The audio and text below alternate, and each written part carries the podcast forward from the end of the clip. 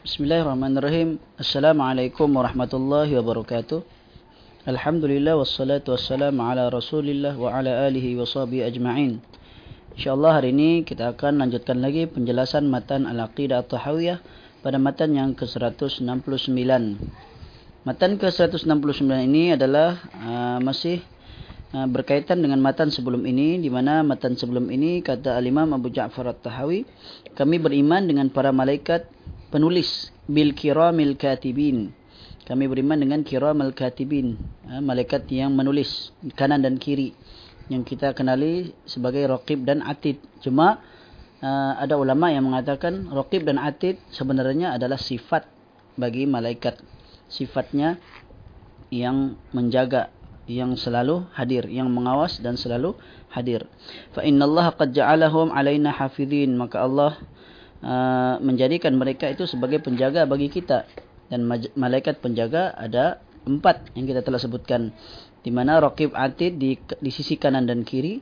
Kemudian ada pula yang menjaga, yang, yang menjaga di di hadapan dan di belakang.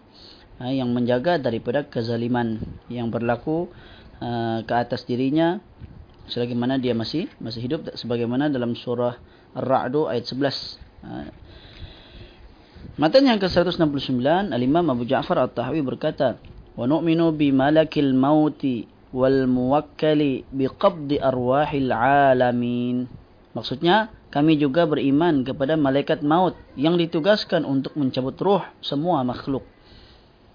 Allah Subhanahu wa taala berfirman wa huwal qahiru fawqa ibadihi ويرسل عليكم حفظة حتى إذا جاء أحدكم الموت توفته رسلنا وهم لا يفرطون dan dialah yang mempunyai kekuasaan tertinggi di atas semua hambanya dan diutusnya kepadamu malaikat-malaikat penjaga sehingga apabila datang kematian kepada salah seorang di antara kamu diwafatkan oleh malaikat-malaikat kami dan malaikat-malaikat kami itu tidak melalaikan kewajipannya.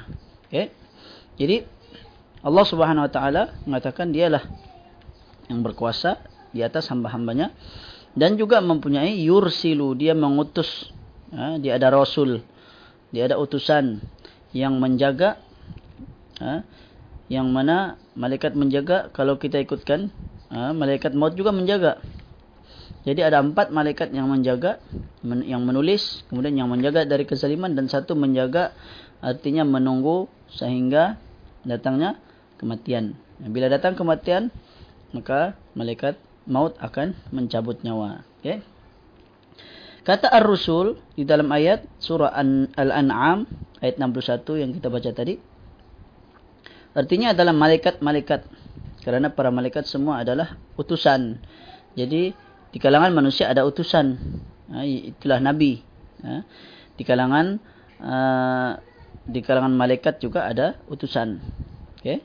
Ataupun sama saja kedua-dua istilahnya adalah rasul. Yang dalam bahasa Arab arti rasul adalah uh, utusan. Ya, maksudnya or, uh, orang yang diutus. Okey Allah mengutus di kalangan malaikat. Ada juga yang uh, Allah utus di kalangan manusia. Okey Allahu yastafi minal malaikati rusulan wa minan nas. Allah memilih utusan-utusannya dari malaikat dan juga utusan-utusannya dari kalangan manusia. Surah Al-Hajj ayat 75. Tawaffat rusuluna wa hum la yufarritun. Dia diwafatkan oleh malaikat-malaikat kami, maksudnya dicabut nyawa oleh malaikat, malaikat maut dan malaikat-malaikat kami itu tidak pernah melalaikan dari kewajipannya. Okey.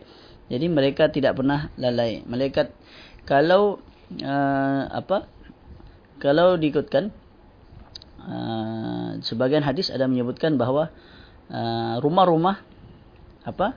Rumah-rumah uh, yang ada gambar maka tidak uh, malaikat tidak akan dapat masuk ke dalam rumah tersebut. Yang dimaksudkan di situ adalah malaikat rahmat. Begitu juga malaikat yang memberikan wahyu, yakni khusus bagi nabi lah. Adapun malaikat menjaga maka dia sentiasa berada. Ya. Tidak kira lah apapun ada gambar kah tidak ada gambar dia tetap akan bersama. Demikian juga malaikat maut. Ya. Malaikat maut sentiasa hadir. Ya. Tidak pernah lalai dari ya, tugasnya. tugasnya. Walau tara idh yatawaffa alladhina kafaru al-malaikatu yadribuna wujuhahum wa adbarahum. Kalau kamu melihat ketika para malaikat mencabut jiwa orang-orang kafir seraya memukul muka dan belakang mereka. Kemudian uh, surah yang lain lagi. Tadi surah Al-Anfal ayat 50. Surah yang lain. Ya tawaffakum malakul maut. Malaikat maut yang diserahkan untuk mencabut nyawamu akan mematikan kamu. Dan dalam sebagian ayat Allah menisbahkan kematian kepada malaikat secara umumnya. Dan dalam sebagian ayat yang lain lagi Allah menisbahkan uh, hanya kepada satu malaikat. Dan ini menunjukkan bahawa malaikat tersebut uh, memiliki pemimpin. Yang dalam hal itu adalah malaikat maut. Jadi malaikat maut bukan satu. Uh, malaikat maut pemimpinnya satu tapi ada utusan-utusannya lah. Uh, jadi menunjukkan bahawa malaikat maut ini uh, bukan satu saja ya, tapi dia ada ada banyak lah. Ya, jadi masalah kematian berkenaan kematian ini tidak ada seorang pun yang menolak, sedangkan para malaikat maut dan juga para pembantu-pembantunya ya, dan sebahagian manusia ya, mengingkarinya. Ya. Beriman kepada para malaikat adalah salah satu pokok asas dari asas Islam dan iman yang sabit berdasarkan Al-Quran dan As-Sunnah.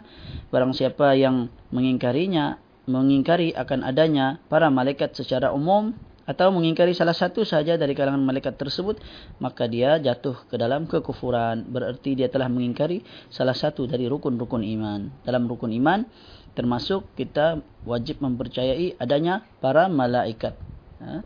adanya malaikat kalau mengingkari adanya malaikat artinya dia kata tiada malaikat maka itu telah menggugurkan ha? salah satu dari rukun iman dan akibatnya akan menyebabkan dia terjatuh ke dalam kekufuran. Jadi insyaallah uh, untuk hari ini uh, sedikit sahaja kita akan masuk lagi matan yang uh, seterusnya 170 uh, pada uh, masa akan datang insyaallah yaitulah berkenaan azab kubur.